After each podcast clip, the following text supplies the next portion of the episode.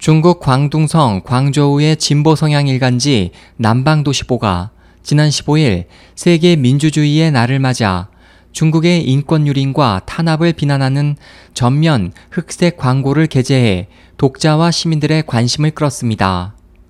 16일 미국 자유아시아 방송 RFA에 따르면 그간 중국 당국의 정책 등을 과감히 비판해온 남방도시보는 이날 농민공과 부패 관리, 시리아 난민 기사 등의 내용을 톱 뉴스로 게재하고 A24 광고면 전체를 흑색으로 내보냈습니다.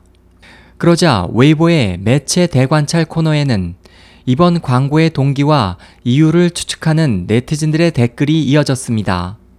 광저우의 인터넷 작가 쉬리는 해당 광고는 남방 도시보 측이 국제 민주주의의 날에 맞춰 당국의 인권 유린과 탄압을 비난하는 것이라면서 중국 언론은 당국의 통제로 국제 민주주의의 날에 중국 인권과 민주화 등을 기사로 올리지는 못하지만 그 의미에 상당히 민감하다고 말했습니다.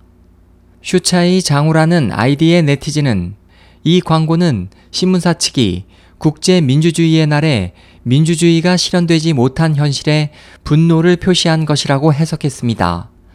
남방도시보는 해당 광고에 대한 네티즌들의 댓글이 빗발치자 한 광고주가 당국의 광고 제한 정책에 불만을 품고 낸 광고라고 해명했고 남방도시보의 한 광고 관계자는 A24면 전면 광고가는 56만 1,300 위안이라면서 가격을 낮춘다 해도 최소 37만 위안, 약 6,600만 원의 비용이 든다고 말했습니다. 이 신문은 지난 2010년 12월 중국 당국이 금기로 여기는 류 샤오보의 노벨 평화상 시상식을 암시하는 듯한 사진을 일면에 게재한 바 있고 2013년 1월에는 남방도시보의 자매주간지 남방주말의 기자들이 입헌 정치 실현과 당의 권한 제한 등을 골자로 하는 신년호 사설이 당국의 개입으로 제목이 바뀌고 내용이 대거 수정되자 파업에 돌입해 전 세계 언론의 주목을 받았습니다.